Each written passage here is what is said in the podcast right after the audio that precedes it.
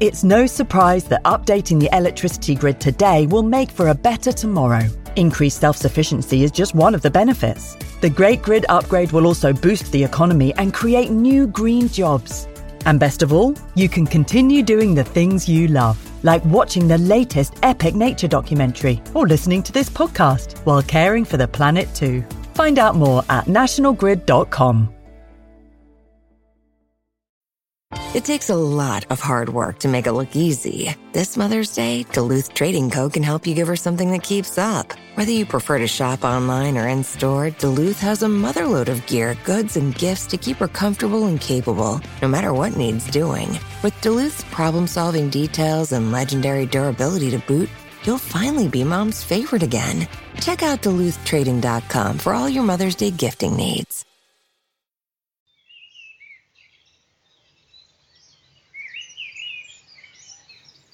Hello, and welcome to our thousands of listeners around the world to this new edition of the BBC Countryfile magazine podcast, the podcast that helps you escape the humdrum of work for an exciting adventure into the great British countryside. Now, as we approach Easter, we're heading on a pilgrimage in the company of Julie Brominicks to the shrine of Welsh Saint Melangell, who lived in a remote valley in Powys in the 6th century. Today, the church established in her honour still provides a haven in this wild corner of Wales – and Julie's journey culminates in a meeting and a fascinating discussion with the guardian of the shrine, the Reverend Christine Brown. Listen in to find out how Julie fared. Well, I'm in Llangynog, and to be honest, I thought it would take a lot longer to get here. I got off the bus at Bala this morning and knew that I had a 12 mile hitch do over a very quiet mountain road. Within five minutes, someone had stopped the car and took me 12 miles out of her way in case I was stranded. And I think it's quite an appropriate way to begin my approach to the church of Melangell, which is now a pilgrim church. I'm still on the road. I'm about about halfway to the chapel, and there's certainly not been any traffic. It's one of the quietest, narrowest lanes I've walked on in some time, and the predominant sound is certainly that of birds, mostly pheasants. We have just passed the Llechwedd y Garth shooting estate But there are also corvids, plenty of crows, plenty of blackbirds, wrens, and I must say the Cwm Pennant, the Pennant Valley, is absolutely exquisite. Oh, there's a buzzard flying overhead quite casually, as if it's not used to being disturbed.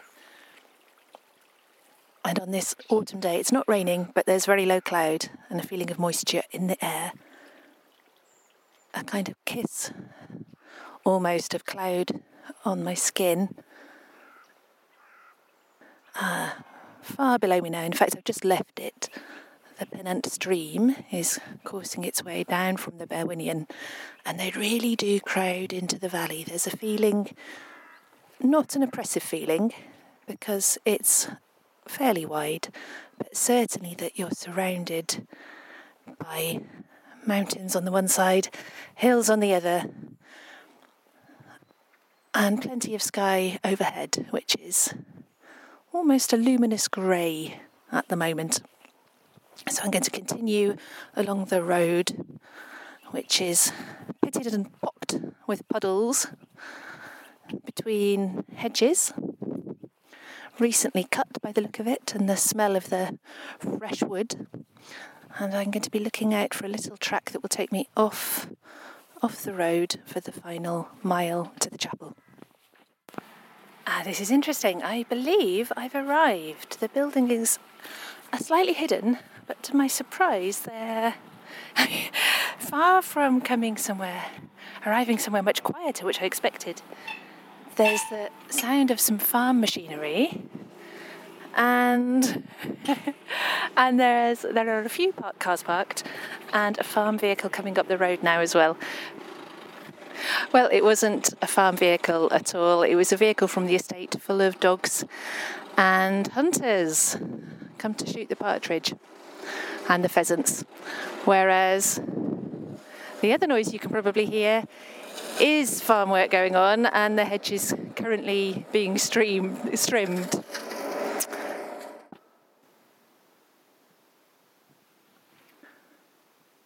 That's interesting. I'm just in the church enjoying a moment of contemplation when the silence was ruptured by the sound of shooting outside. It stopped now, but there were two volleys.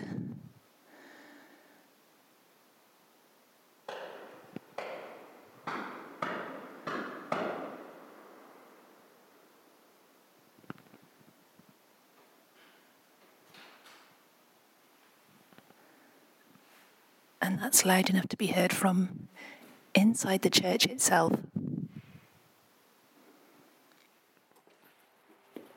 Hello there. Hello. it's not very nice, but No, no, it isn't. But there we are, it's November, isn't it?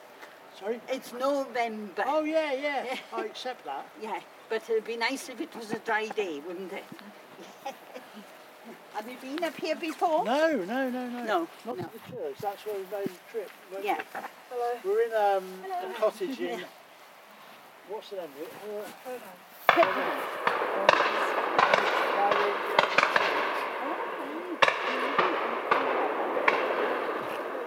I've stepped outside the church now. There are a few visitors here popping to see the church. But I'm astonished as to the proximity and the volume of the shooting. Hello.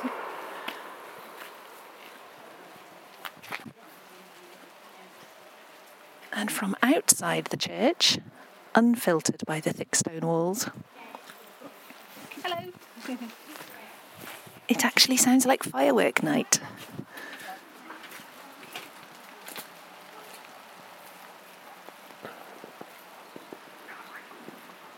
Raining more heavily now. Yeah, this is certainly a popular place to visit. I haven't met any pilgrims yet. Everybody here seems to have driven here. There we go again. I can see some. Oh, there are pheasants flying over the field there now.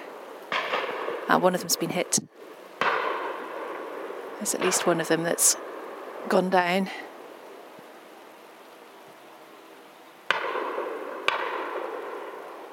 It's not necessarily what you'd expect to find in a place renowned for its sanctuary. Oof. Okay, these guys are right in the field next to me. So, whilst I knew that the church was in the heart of the Llechwedd estate, I'm really astonished. I wasn't expecting this. In fact, I almost feel vulnerable. I'm so close to the shooters. They're maybe 100 yards away. They're certainly not shooting my direction. Oh no, they're more to my left, who are 25 yards away.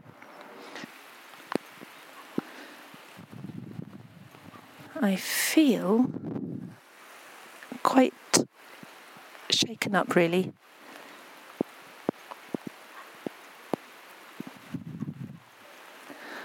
I was aware that I was coming to a shooting state, that that was certainly part of the environment within which this ancient church currently sits. I wasn't expecting to see it at such close quarters, and it's a very graphic picture of what actually happens and of the conflict of interest just within one very, very remote valley. So here we have a church dedicated to sanctuary. peace refuge where people come to find solace, not only of the hills, but of the spirit. And alongside, we have a very different country pursuit.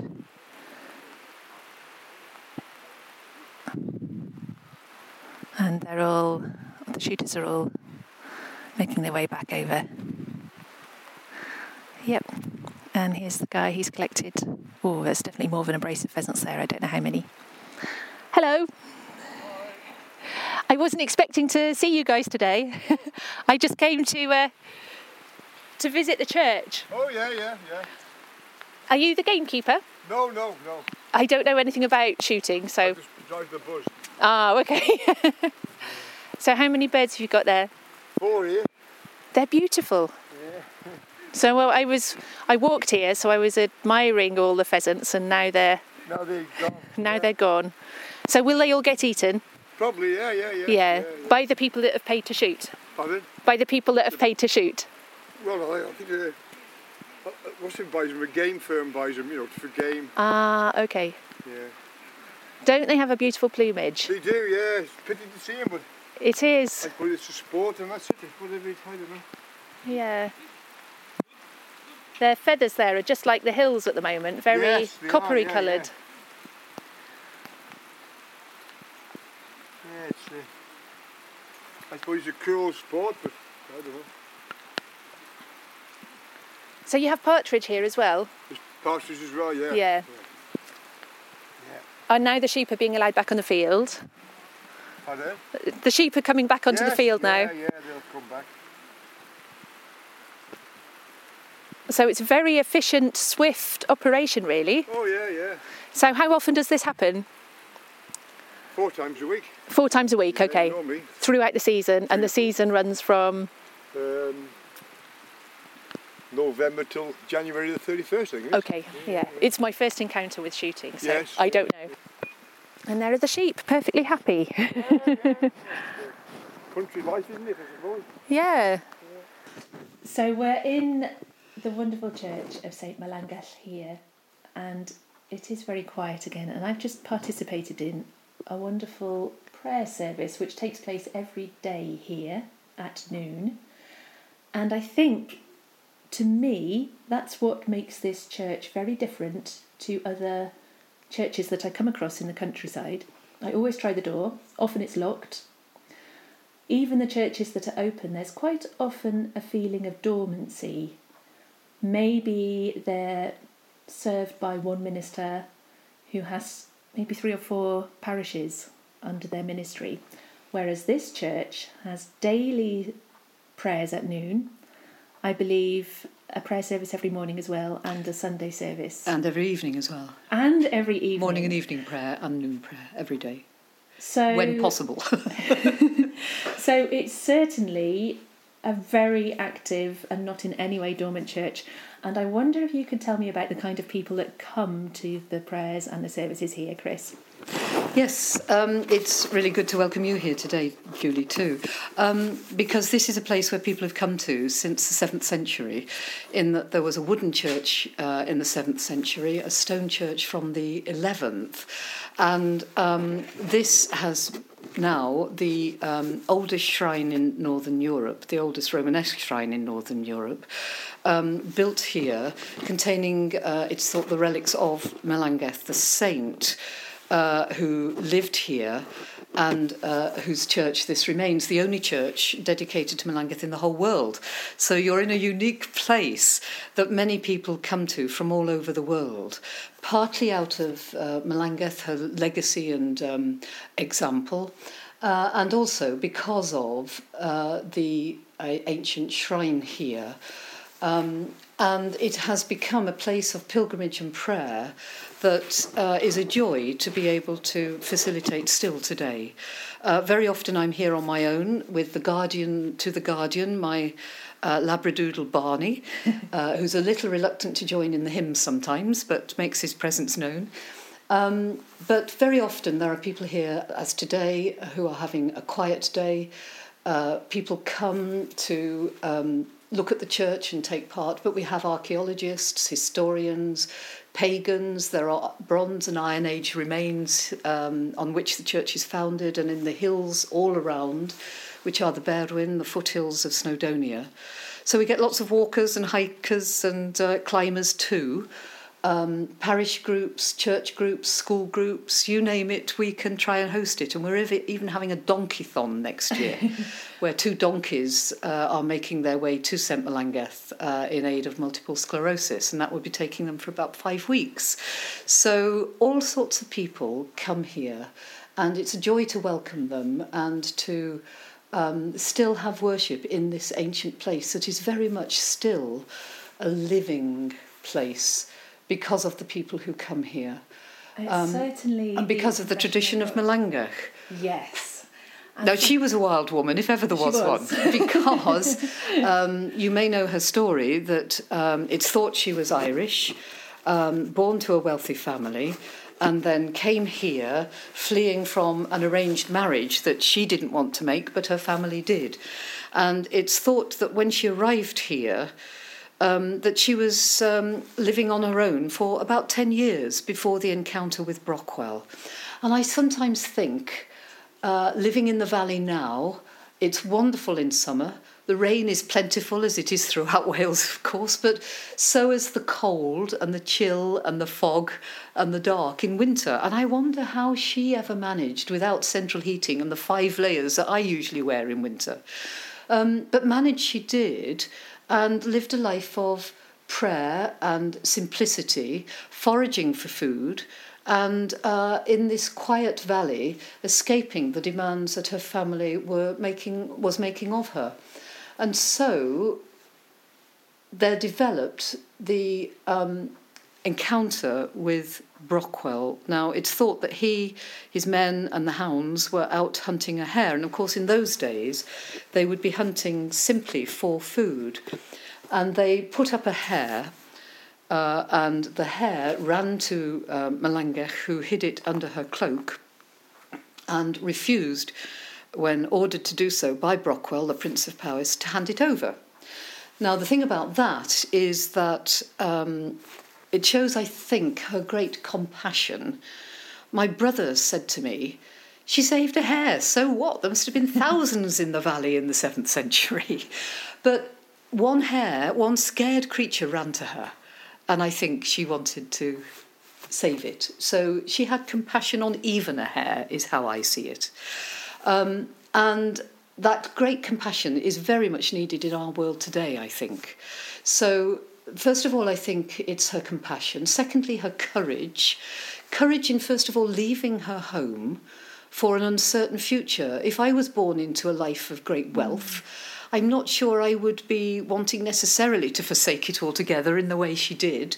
But uh, she did choose to come and live in great simplicity um, in the valley. And that was a courageous thing, I think, to, to do as a woman on her own in those days.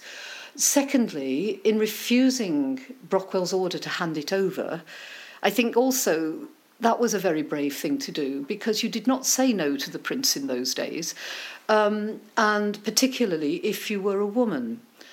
And so it's compassion, I think, courage also. And then what happens might have drawn forth a very negative response from Rockwell, who might have been angered that he was being disobeyed in this way. But what I think is so wonderful about the story is the way that something about Melangell and the hare touches him because astonishingly I think he gives her the valley that part of the valley as a place of sanctuary for all living things in perpetuity now that's a very generous thing for a prince to do because if you're giving away the land, you're giving away uh, money, you're giving away power and influence, you're giving away the things in the valley. Um, and he acts in this very generous way that means that then Melangell is enabled to set up a place of sanctuary, and there is a place very near the church that is still to this day called the Sanctuary Land. And it's thought that that's where Melangell and the community that came to support her, as word of what had happened with Brochwel spread, gave sanctuary to people who needed it. So, if food or shelter, a bed for the night, help if they were um, hurt or had uh, various difficulties, that place was established, and that tradition of sanctuary and hospitality still prevails today.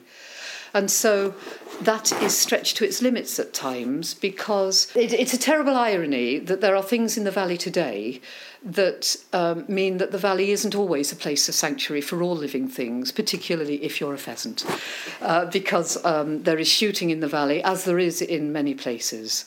Um, and of course, this is where the countryside and its traditions um, are ongoing today, and we have to reinterpret them as to what they mean for the times in which we live now. So we've got the compassion of Melangell, the courage of Melangell, and then because of the little abbey that is established and the sanctuary land, we then get the, I think, um, perseverance of Melangell. Because if she'd lived on her own for 10 years, mm. the suggestion is that she then lived for 37 or 38 years, developing the abbey and the community with the women who came to join her. That can't have been without its challenges either. um, and so, what a life of remarkable contrast.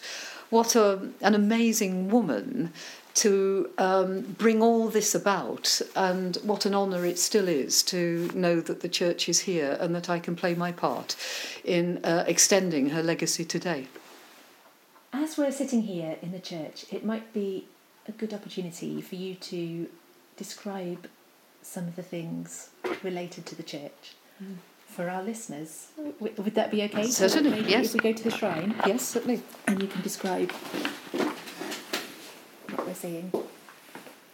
So I don't know whether the footsteps can be heard as you go down the aisle. Um, and as we go towards the 14th century rood screen, rood as in Anglo-Saxon for cross, the um, screen having on top of it the legend, uh, the story, should I say, of Melangell, called The Legend of Melangell, in where the carvings. saint is there in beautiful oak carving from 1450 And you can see the figure of uh, Malangach, Brockwell, his men, the horses, the hounds, and so on, still here from 1450 in a screen that has been restored sympathetically, whereby the restoration is clear.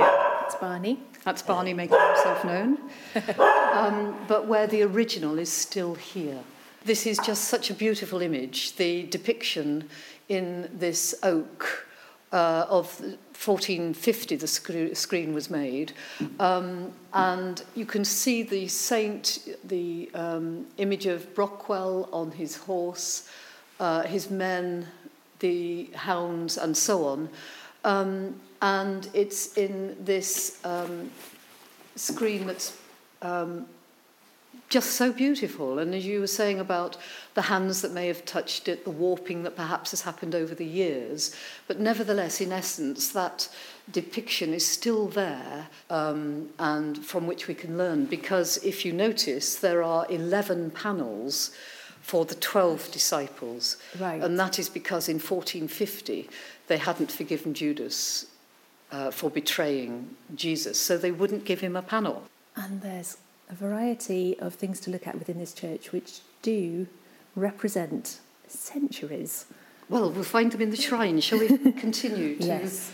the shrine as we go now into the uh, chancel and as we come upon this shrine that, like the rood screen, um, is clearly heavily restored but originated from the 11th century, the oldest Romanesque shrine uh, in Northern Europe. And so we can see within it the carvings from the 11th century with which we can literally make contact with those who uh, put them in place and then removed them at the Reformation because the locals were so concerned that the shrine might be um, taken apart and destroyed at the Reformation that they dismantled it themselves and took stones to hide in their homes, their gardens, the hillside, wherever. But they vowed to rebuild it when it was safe to do so. And by the time it was safe to do so, they were all of them long gone, and not all the bits were recovered. Um, and so you've got the ancient parts in this dark pink stone, but then the very obvious grey and lighter pink replacements so that it's clear what's, what is authentic and original and what is actually uh, a replacement. Um, and so that's like life, really, isn't it? Because we have to decide which bits to keep, which bits to renew. Um, sometimes things are dismantled or devastated, and sometimes things can be rebuilt, and sometimes they can't. Uh, the top of it, how would you describe it? It's almost like a gingerbread house. I suppose it is, yes. yes. Um, it's interesting that because some people see this um, as uh, uh, in a way, like Jacob's ladder. I don't know whether you know the story in the Old Testament where Jacob has a dream um, and he sees angels going up and down a ladder to heaven. Um, this is a rather large triangle with a huge chunk of the original carving at the top and the crockets, the curly bits at the sides, as it were, um, remind some people of angels' wings. Um, and so some people think that this is like angels and that the triangle, which is tall and thin, points us to heaven as a reminder that uh, uh, our prayers are heard. Uh, others look at it and think that the crockets are similar to sheep's heads. And of course, this is a sheep valley, as you may yes, have uh, heard. um, and um, they do look a little like sheep's heads. Um, and some see a reminder between Jesus, who called himself both the Good Shepherd um, and the Lamb of God.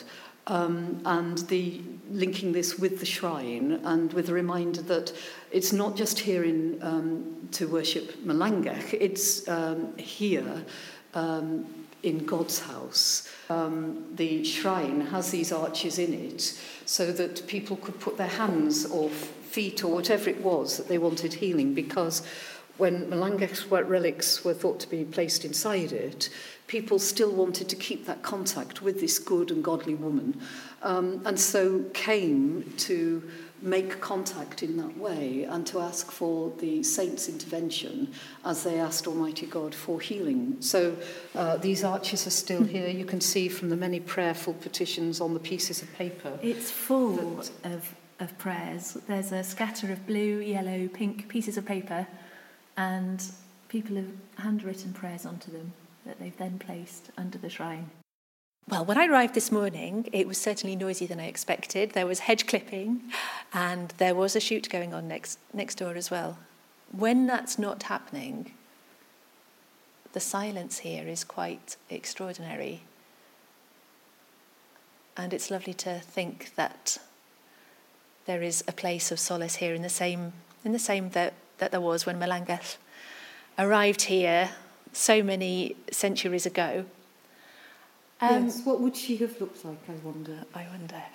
she, uh, yes, uh, there are icons of her here.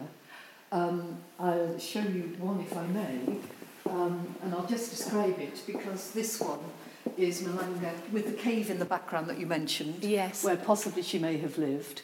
but she's wearing a cream coloured dress. Now, I can assure you that's not very practical for this valley, especially in autumn and winter. Um, and especially if she had a dog with her like Barney. Um, she has these embroidered armbands, which indicate she was a woman of great wealth. Um, and so this is possibly her arriving from Ireland. And indeed, she does look quite young, but she's wearing uh, a red velvet cloak. And to my mind, that's Little Red Riding Hood as much as St. Uh, Melangell, as it were. But it just depends what the iconographer is trying to convey.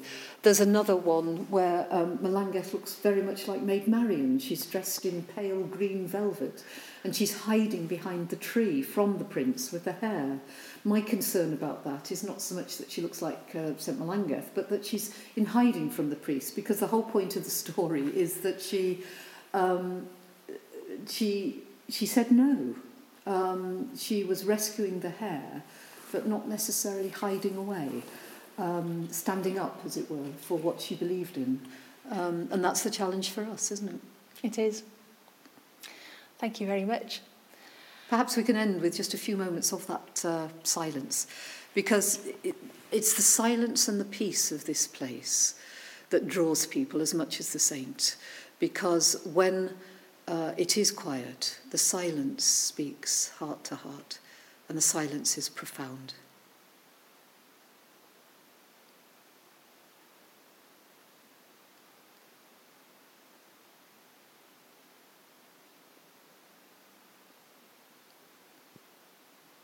Unless Mary's geese are honking, of course, as they are.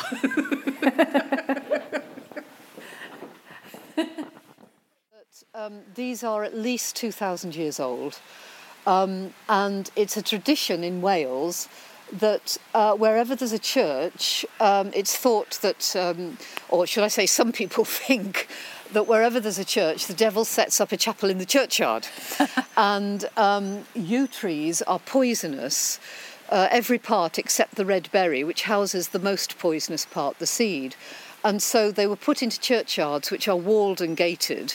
Uh, and this wall here is circular, denoting a really ancient foundation.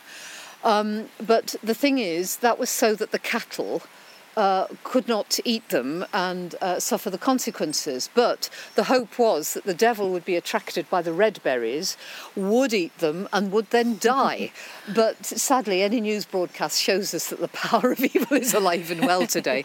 but for that reason, uh, if you notice, there are no graves on the north side of the church because that's where the Devil's Chapel was always thought to be, because it's the dark side. Ah. Um, and there's no graves if you go there, or only very few. Right. Uh, whereas the rest of the churchyard is almost full now.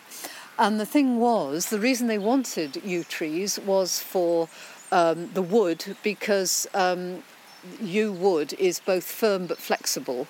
Um, and so uh, a lot of archers would use yew for their bows, but um, actually, an arbor- arboreologist, if I've got that word right, uh, who came here, told me that in fact at Agincourt, most of the bows there were made of, of yew from Poland. Oh, Um, but so the thing, scotched that myth. uh, scotched that. But the thing was that if you died of anything infectious in the Middle Ages, they would line the grave and on top of the grave put um, branches from the yew, because it was known that the poison would kill um, the germs, and they obviously were concerned about the living catching infection from the dead. Um, now, that over the years has been translated into now um, the species taxus, which is the yew, being used um, for the poison to kill the rogue cells with cancer. And so from taxus has come taxol, which is used in chemotherapy. Uh, and that's, you know, those dark ages weren't as dark as we sometimes think, were they? Um, and if only we could get back to nature in um, the way that is, is still being developed so powerfully, but a reminder that sometimes natural things are as good as manufactured for all sorts of reasons, Yes. though obviously they have to be used with great care.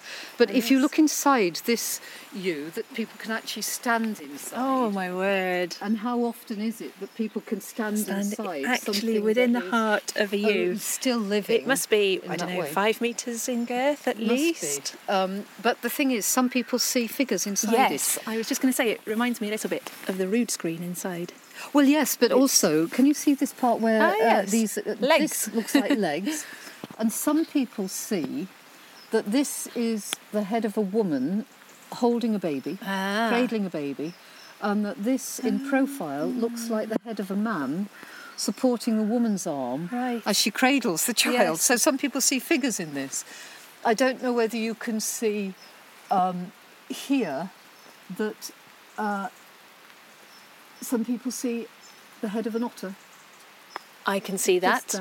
Yes, Um, definitely. Others, when it's dry, see this as the head of a hare with Ah, its ears. Well, that we should have a hare, really, shouldn't we? And somebody even saw a Komodo dragon going up there with the formation of the branches. But that is a little fanciful. well, it's incredibly impressive, and like you say, you can't actually see the trunk until you almost Many peop- duck no, under the many boughs. come for the yew trees because of their great age. Um, we're coming up now to the sanctuary land. This is the sanctuary land where it's thought Melangell and the community were. Um, and as we go through these leaves and the mud, um, it's uh, just starting to rain, so this is not being seen at its best. um, trees would not have been. The Forestry Commission is all around and about. Um, and it's thought that this would have been about six feet lower in Melangell's time than it is now, without the trees, courtesy of the Forestry Commission and the birds. Um, but that this is the place where perhaps the sanctuary was given, because it's still called the Sanctuary Land. And that title would not have come down the years unless that had been um, the case, it seems to me. It would have been long forgotten, wouldn't it, if it had not actually happened. So the walls people aren't say, well, it's just a nice story, isn't it? You know, it's just a nice idea. Never actually happened, did it? I think it did. Yeah. I think it did. Sorry, you were saying? Uh, the walls aren't original then, presumably. no, no, no. no. But this is But we are in a walled enclosure here. The geese. again are a very good guard dog. and I'll just take you to see the shepherd's hut and Beudy Bach, the little cowshed. And so this is accommodation where pilgrims can stay. Yes, yes. Um, and I'll just get the keys.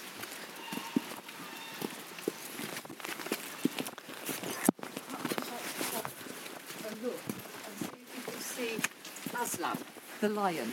Ooh.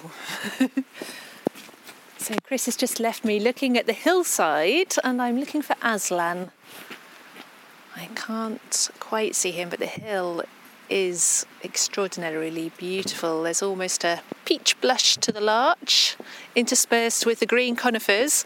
I haven't found Aslan, no. well, if you look straight across, you see the round clearing at the top. yes. That's his eye.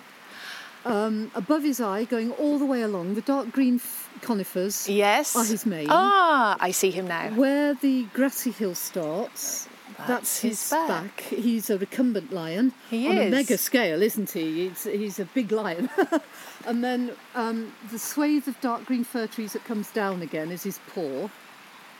And then where the eye is, to the left of the eye, uh, those trees there uh, look a bit like his nose. Yes. Um, I, you can see him. I can see him. I'm glad you can see him because somebody came not long ago and said, um, "What do you do when it's quiet here?" And I said, "I say good morning to Aslan." And he said, "Oh, really? Do you?" And then he said, "What do you do when it's very quiet?" Because we were snowed in for ten days with the beast from the east and all this sort of thing. Um, and I said, jokingly, "I say I have a little conversation with Aslan." And he said, "Oh, really? Do you?" And then there was a pause, and he said, "If ever Aslan says anything back." You will go and see the doctor, won't you? And obviously thought I was unhinged, and perhaps I am. but to my mind, that looks like a lion-shaped hill. and this is part of the quiet garden movement, so anybody is welcome to come and have a coffee here and just sit and enjoy the garden and the views, which sadly it's getting so misty you can't really see, but there are beautiful views, and these autumn colours are just glorious, aren't they? They're amazing. And the sheep there too. Looks like a very gentle fire, a wet fire. Yeah, come on, Barney. So this is Heidegar.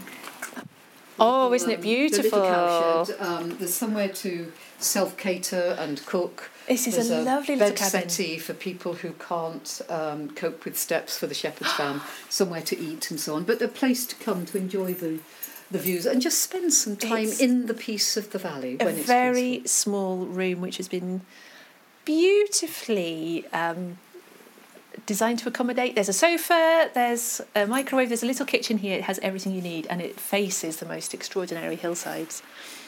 And then we'll carry on to the uh, shepherd's hut here. Um, Now, this is lovely. we've got this little garden. So there are steps up into the shepherd's hut. Oh, and um,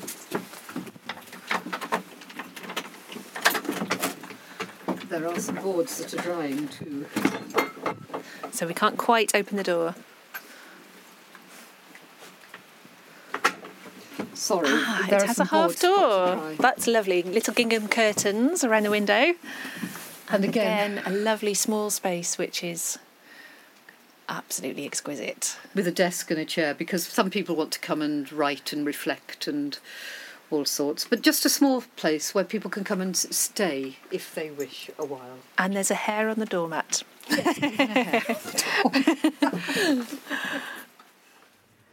That was an entirely delightful experience, and a huge thank you to Julie and the Reverend Christine Brown for that. You can find out more about St Melangell at the website stmelangell.org, which is st-m-e-l-a-n-g-e-l-l.org. And please do let us know what you think about our podcasts by emailing me at editor at countryfile.com. And also leave reviews on whichever podcast provider you use. And lastly, don't forget to tune in to next week's Escape into the Wilds. I'm also really pleased to say that the BBC Countryfile magazine podcast, or Plodcast as we know it, has been shortlisted in the Podcast Producers Awards. We find out in early spring whether we've won, but it's lovely to have been recognised in this way. So that's it for now. This podcast was produced in Bristol by Ben Hewitt and Jack Bateman. Thanks for listening and goodbye.